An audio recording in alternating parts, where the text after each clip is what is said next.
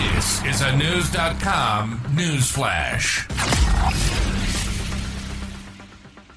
A South Florida dentist accused of hiring a hitman to kill a law professor has taken the witness stand in his own defense.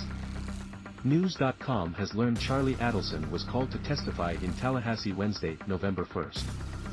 Authorities say Adelson asked someone to murder Florida State University professor Dan Markel, 41, in July 2014. Markel was found dead in the garage of his home north of the campus. Absolutely not, Adelson said and asked during his second day of testimony if he was involved in Markel's death. He added that he was never close to Markel as an acquaintance.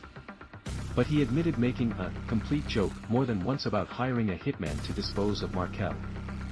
I do that a lot, WTXL TV quoted Adelson as saying. It was stupid. Adelson's sister was divorced Markel for two years at the time of the killing. They had a child custody dispute. Adelson's family considered giving Markel $1 million to cover family relocation costs. Adelson committed to paying one-third of that. Prosecutors claim Adelson asked his front desk manager at the dental practice to find someone to kill Markel. Adelson wound up dating that aide, Catherine Magbanua, and she sent him texts saying her former lover knew him. That man, Sigfredo Garcia, eventually yelled obscenities at Adelson, he told the court. Then, 17 days later, Markel was dead. Garcia was convicted of killing him in 2019.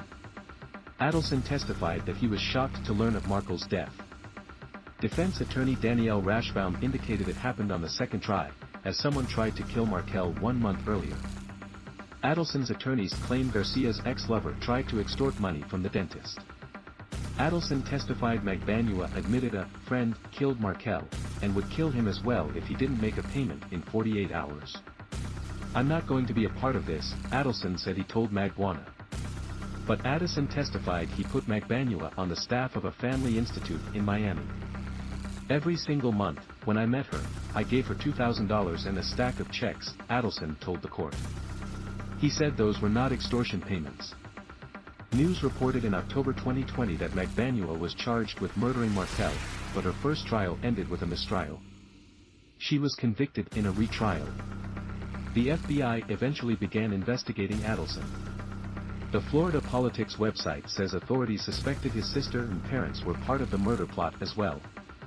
According to the Tallahassee Democrat, phone call evidence indicates an undercover agent called Adelson's mother. He pretended to seek $5,000 in money related to Markel's death. Adelson's dental practice was doing well at the time. He testified he made about $900,000 a year in Fort Lauderdale at the time of Markel's death. Luis Rivera also has pleaded guilty in the murder of Markel.